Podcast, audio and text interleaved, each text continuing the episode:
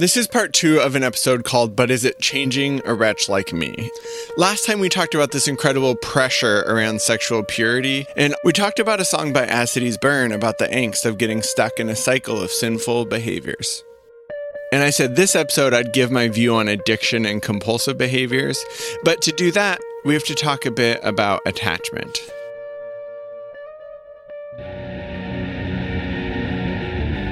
Welcome to the Prophetic Imagination Station podcast. My name is Crispin Mayfield, and I'm a therapist. I'm DL Mayfield, a writer and neighbor. And together we discuss evangelical artifacts from the 80s and 90s. This is season six, and we're calling it Shame Core Records.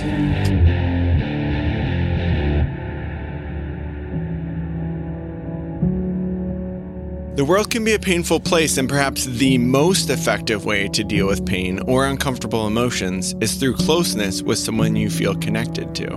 But what if you don't have anyone that you feel connected to? Or anyone that can connect with you when you're sad or scared or in pain? Addiction often starts when we don't have secure relationships in our lives to help us do that. Attachment and faith tell us that the deepest instinct in man is the longing for a felt sense of connection with parents, partners, and a loving God. This is Sue Johnson, and she's the founder of Emotionally Focused Therapy for Couples, an attachment based therapy that helps couples increase security in their relationship. Also, this is the kind of therapy that I practice during the week. And she says that connection is deeply linked to our emotional well being. When we feel like we're all alone in the world, we turn to things to help us manage our overwhelming emotions, like certain behaviors or substances. It's a secondary strategy when we can't get the closeness that we long for. Emotional isolation is inherently traumatizing for human beings. This longing becomes more acute when uncertainty and danger threaten us, but it's always there. We always have this drive for connection, but it gets much stronger when we're in distress or danger. One aspect of a relationship you can rely on is that it brings a feeling of safety or security. Researchers call this a safe haven, that the relationship becomes a place you can go to when the world is overwhelming, a refuge.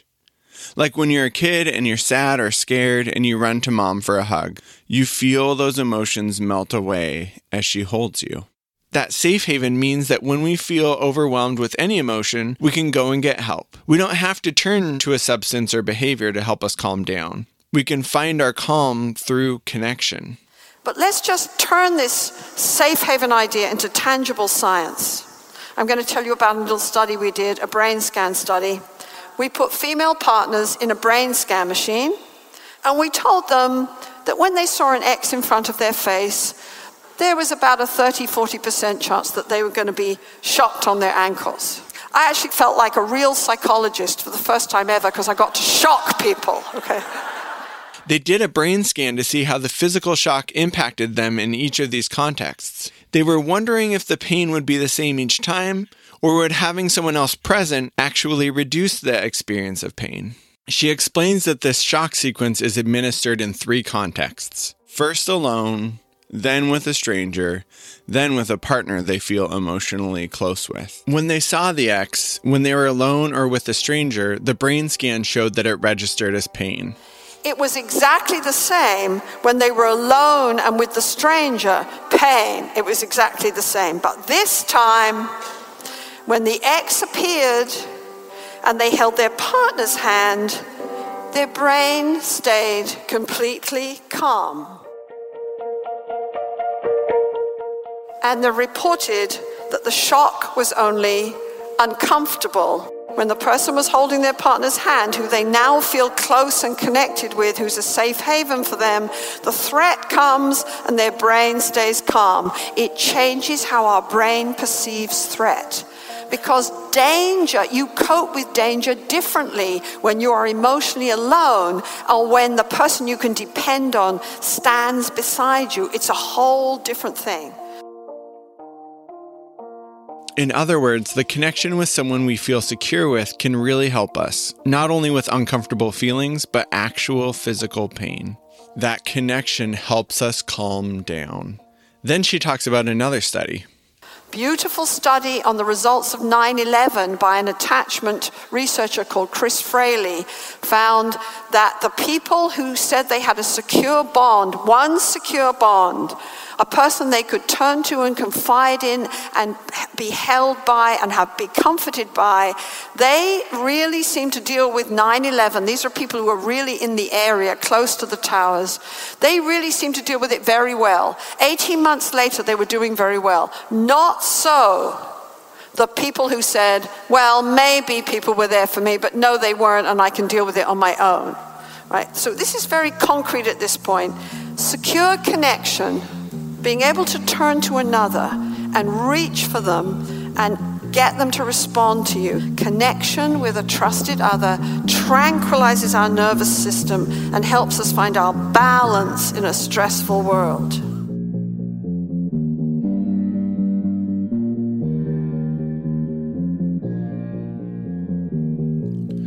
So, when we don't have that connection, it makes it much harder to navigate the storms of life. So, what do we do when we can't reach out for connection or when we feel like we can't? We have to find some other way to manage those emotions. We can look at porn or masturbate, like we talked about last time, or we can throw ourselves into work. We can calm ourselves through drinking or other substances, or playing video games, or going into deep rabbit holes on the internet for hours. There's probably a million other ways, some of them that we consider sin, and some that we don't. All of these behaviors in the moment seem like our best strategy to soothe ourselves when we can't connect and get comfort from others. And this actually bears out in the research about addiction and trauma. One study found that 70% of youth who are treated for addiction to a substance had experienced trauma. And it makes so much sense. If you're living with incredible pain and you don't have people around you to help you get comfort, and then you discover something that helps you numb those feelings, of course you're going to keep going back to it, even if you don't really want to. So much of the time, addiction has been framed as selfishness or pleasure. And I don't mean to dismiss the way that addiction harms people, both those that experience it and the people in their lives. But I find that this is often the best way to understand it. The research shows us that addiction is typically a way of dealing with trauma. It's the best strategy of managing an overwhelming experience of psychological pain. If we can find other ways to soothe ourselves and get support from others, we can find new ways of coping and connecting. But in the church, we've often understood these behaviors as selfishness or not loving God enough, or not understanding enough, or not feeling bad enough about those behaviors.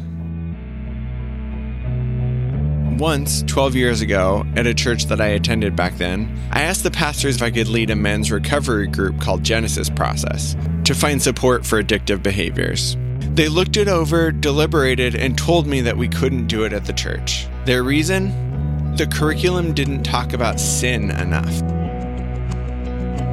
They believed these men in the group needed to be reminded that their behaviors were sinful. So, what that means is these men who are coming to church on a Wednesday night because their behaviors were causing them shame and often causing problems in their marriages and other relationships needed to be reminded that these behaviors were sinful.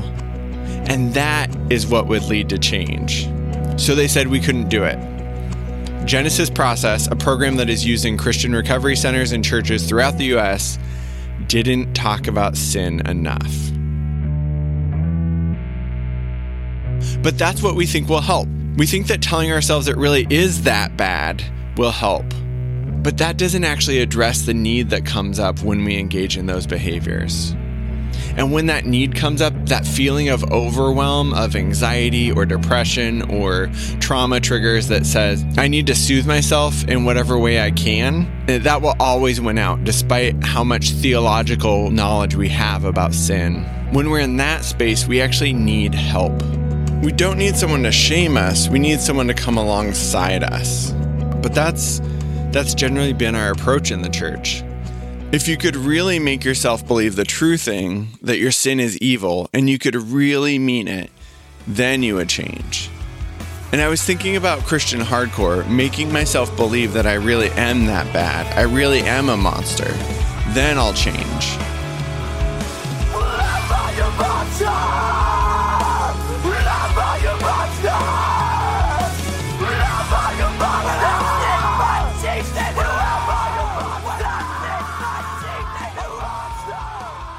And it made me think about part of the conversation I had with my friend Forrest.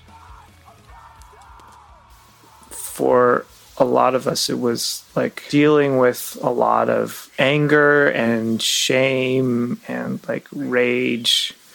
You know, you felt really terrible because you looked at pornography, and hardcore music was a way to like express how angry I was at myself for doing that. It seemed like sexual sin was different than all of the other sins and it needed something more aggressive than, you know, worship songs to kind of purge yourself. As a deer or something like that at church wasn't enough.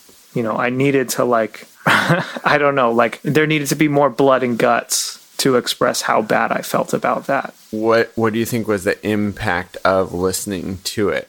I mean, did you? I guess I mean to mm-hmm. ask, did you get what you hoped to get from it? I think I, at times, yeah, like it was cathartic.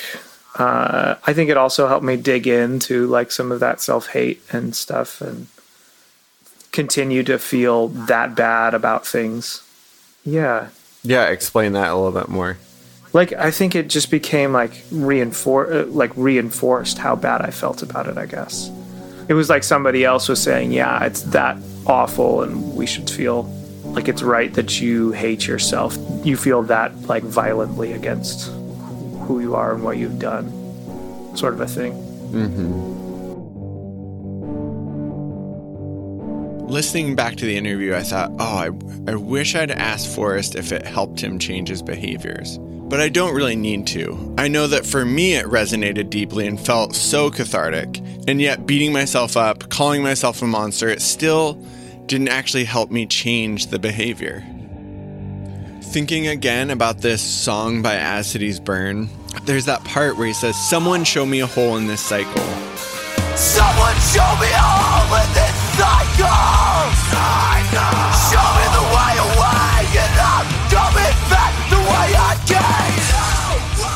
He's feeling really stuck and he's calling out for help, and no one is helping him. And it leads back to this question that I asked last time Does Christianity offer us any concrete help when we're feeling really stuck?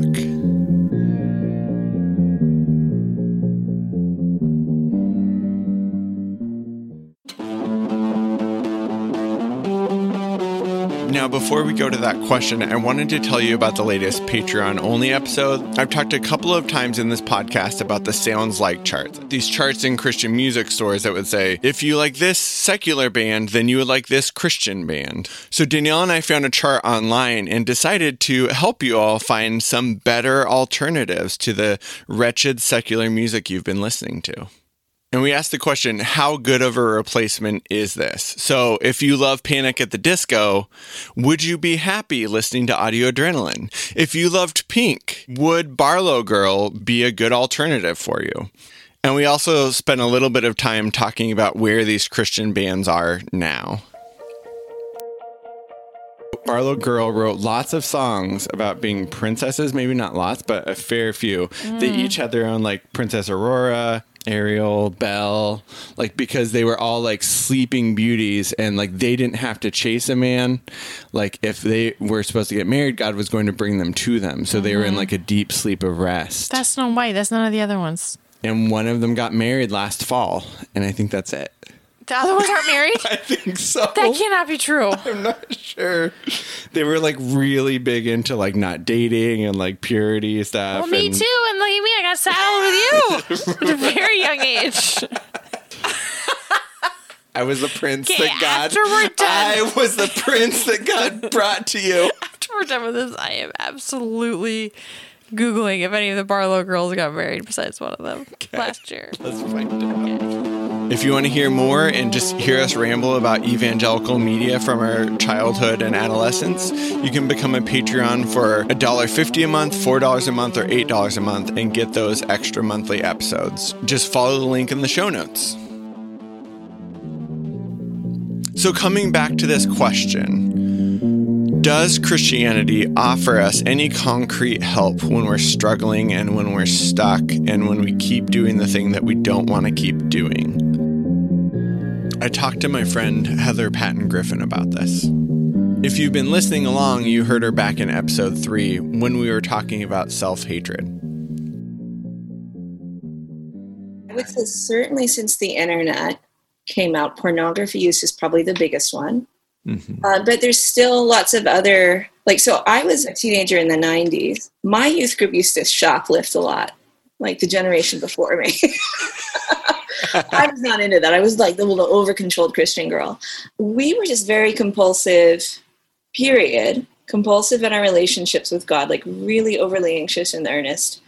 A really high percentage of my youth group had eating disorders, hmm.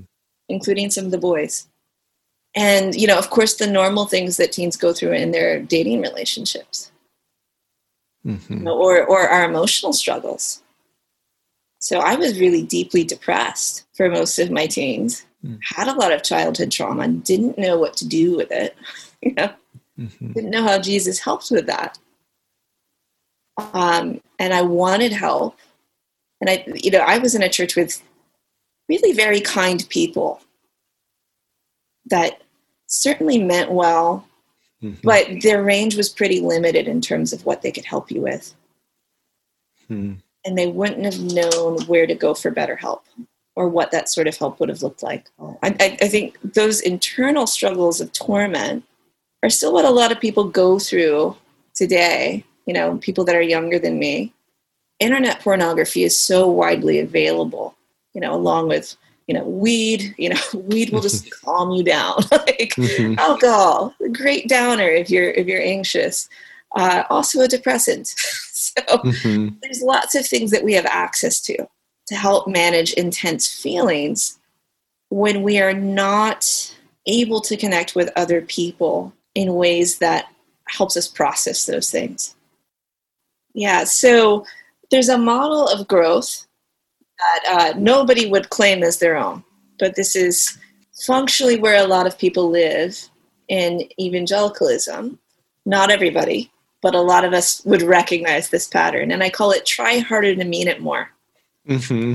And the way we get stuck in try harder to mean it more is assuming that growth happens when I know the truth, I know the true Bible facts, I know the correct doctrine, and I believe it enough so that I can somehow access grace from the Holy Spirit um, and activate my willpower and choose to obey. But if you don't have other things to rely on about how to connect with Jesus, how to troubleshoot when you're stuck, and you don't have people in your community to help you discern what is going on in your inner life, then that's going to cause a lot of problems. Um, and nobody means to do this to anybody. We just don't mm-hmm. recognize what's going on. We don't slow down and listen.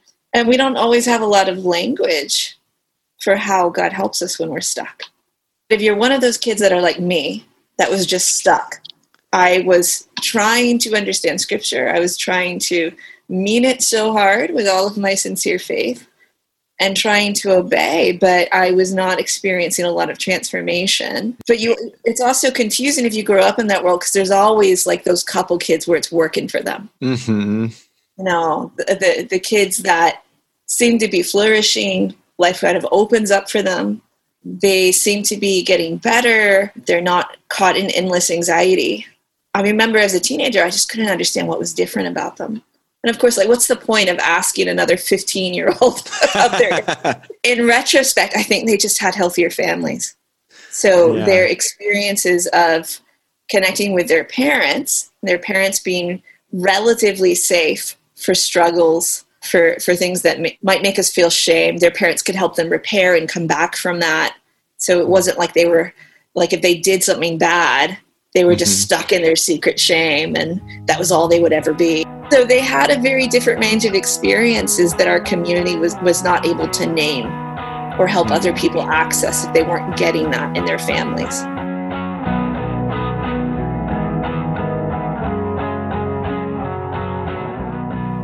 We can get into this inner dynamic where it feels like we are being faithful and putting our uh, dying to ourselves and and white knuckle it you know past whatever behavior we're looking to for comfort um, or escapism. So, and that'll work temporarily, Mm. and you, you might get rewarded for it in your church system, but that doesn't work when we can't get over things, when we're doing the best that we know how to do with the tools available to us.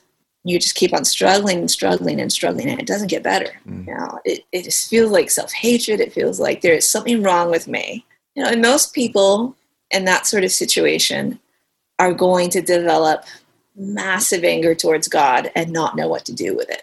You know, because if you don't if you don't have people working through anger towards God in your church community, that just feels like a terrible thing for any Christian to ever feel. Mhm. of course, like, you know, God is good. That doesn't mean that we're not like confused about our attachments to God or experiencing God in distorted ways, or that God is somehow surprised that we're angry. like, this is not news to God. Maybe He knows how to help us with this, Mhm. other than us just policing ourselves and beating ourselves up to just stop feeling that way. So, if you have a simplistic model of growth, that if I know the true information about Jesus, and I mean it sincerely, I'm trying so hard to trust him, and you're not getting better, even though you know what to do. It just feels awful. And it's confusing. You know, I th- I think most people are holding on to one or two experiences of connection with Jesus Hmm. that are vivid and that kind of sustains them but there's there's a sense that you know maybe i would have that connection more if i wasn't so bad when we have distorted shame it just feels like there's something so bad about us that makes us unable to connect with god unable to connect with the people around us mm-hmm. Yeah. and that's miserable Right. There's a line in the song that I think that says there's this is no place for the light of the world. Yes. So it, it's a sense that in those parts of us that carry the things we're ashamed about or just hurting, that that space is inaccessible to God. That there's something so awful about it that Jesus would not meet us there. Mhm. And that we should be able to go to Jesus with what we already know. And if you're from a church community that doesn't let you feel a full range of feelings, you know, you know, that doesn't have ways of expressing lament or grief or anger, um, or doesn't even have real vocabulary for shame, let alone tools for how to repair if you do break your relationships and how to become somebody that won't do that again. Mhm. um, then we can talk about hope, hope, hope, faith, faith, faith all the time. But that hope, what those professions of hope are often covering up tremendous despair. Hmm. We don't really think that Jesus can help us with these things because we haven't seen him do it. As we were talking, I was thinking about the last lines of the song, which goes, I don't want to know what I'd be without forgiveness, brushing these adulterous lips.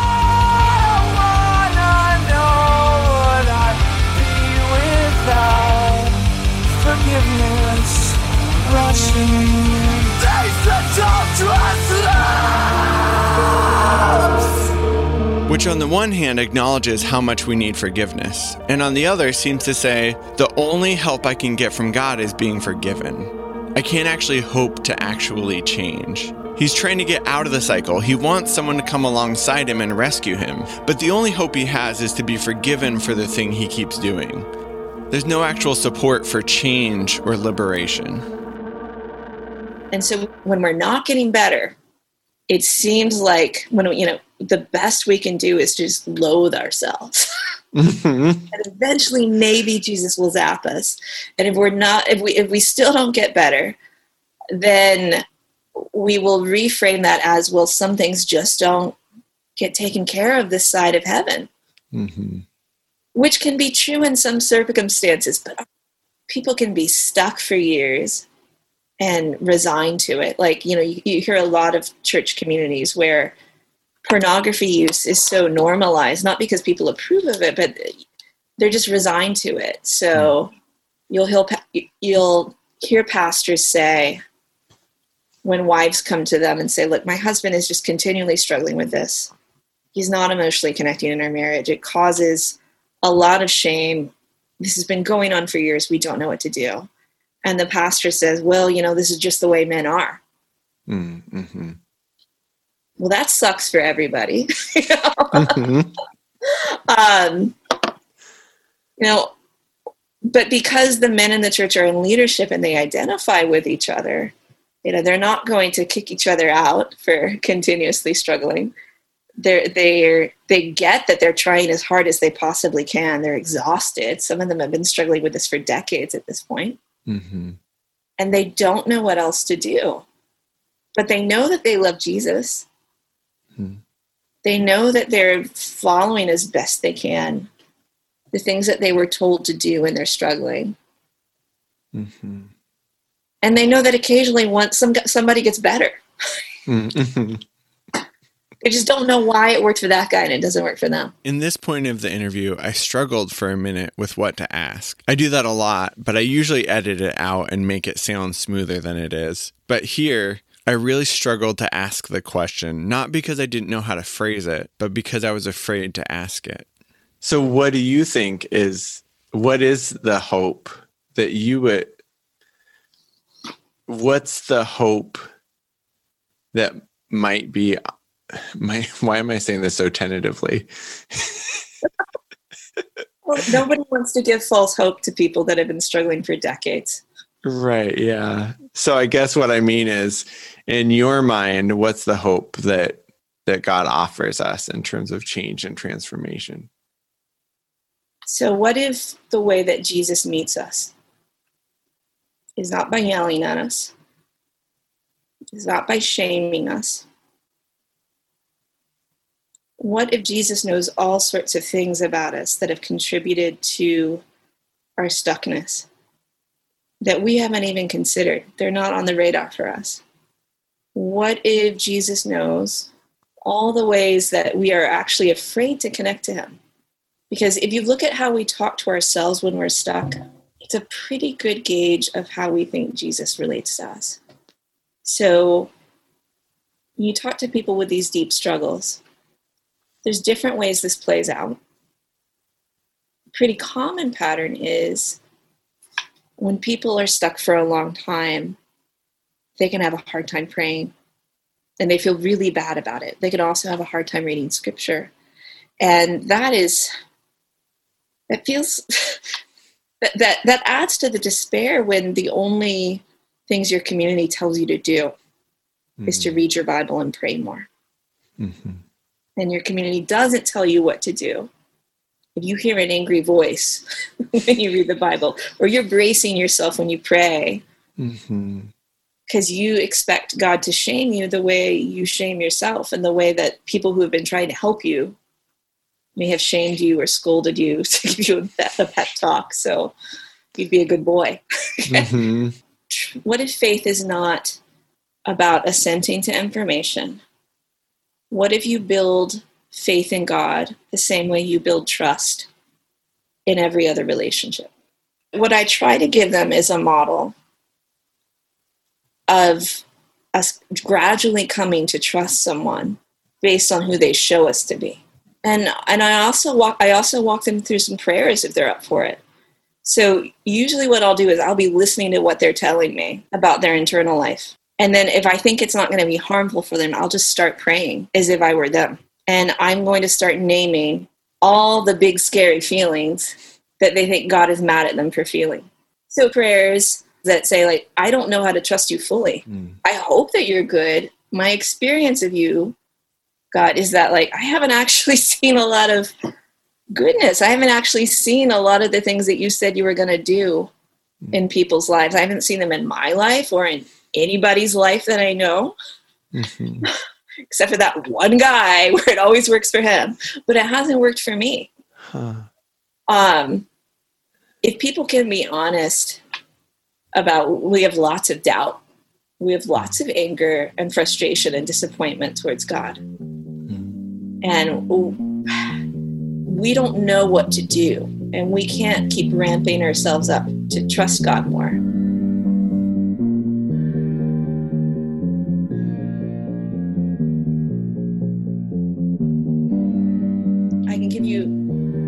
standard example of something that I would pray. Okay. Yeah. All right. So, Jesus, I am so tired.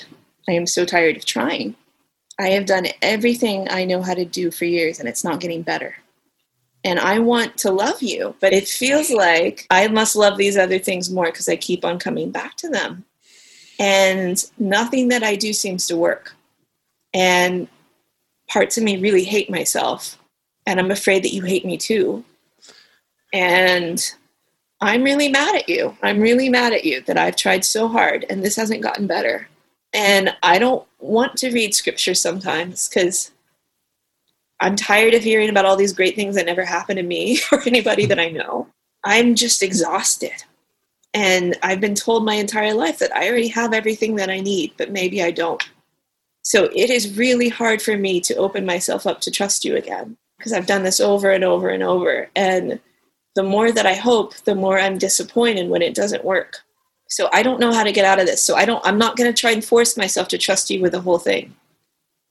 Could you expand my range of trust a couple inches the next few weeks? Can can we build can we get to know each other again cuz I can't tell the real you from this you in my head that is always disappointed in me. And if that's not the real you, I would love for that guy to be gone.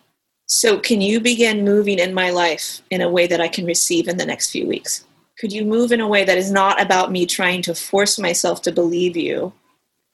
Could you move in a way where I can see you reaching for me? And I, you know, I know that like I have all these ways that I protect myself from disappointment. And I'm afraid you're going to disappoint me. So, could you just find a back door? Can you find some way to get through to me that I can receive that will help me feel a little bit safer with you? And could you could you begin moving in my life in ways that build some hope that maybe you're better than what I have come to expect? So, theologically, I know all these things about you. I do not connect with them at all. There was that one time at youth camp, but other than that, it doesn't seem real to me. And people have told me, you know, don't trust your feelings, trust God's word. But I need something other than just shutting down my feelings. Mm. So, can you help me? Can you help me? I don't know how to trust you here and I want to. But I need to know a different Jesus than what I've been trying to worship.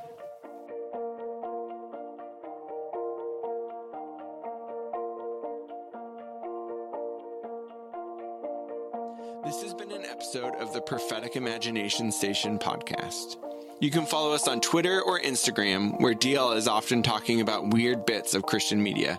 Find us on the web as well also, we love getting emails from listeners. You can find all the links to those in the description of this episode. You can support the show on Patreon and get monthly extra episodes on evangelical culture for as little as $1.50 a month. We've talked about things like Brio Magazine, Wow 1999, and a lot of other throwbacks to evangelical culture. DL's book, Myth of the American Dream, is available anywhere you get your books. And lastly, artwork for this season was designed by Zach Bard and theme music by Forrest Johnson. Thanks for listening.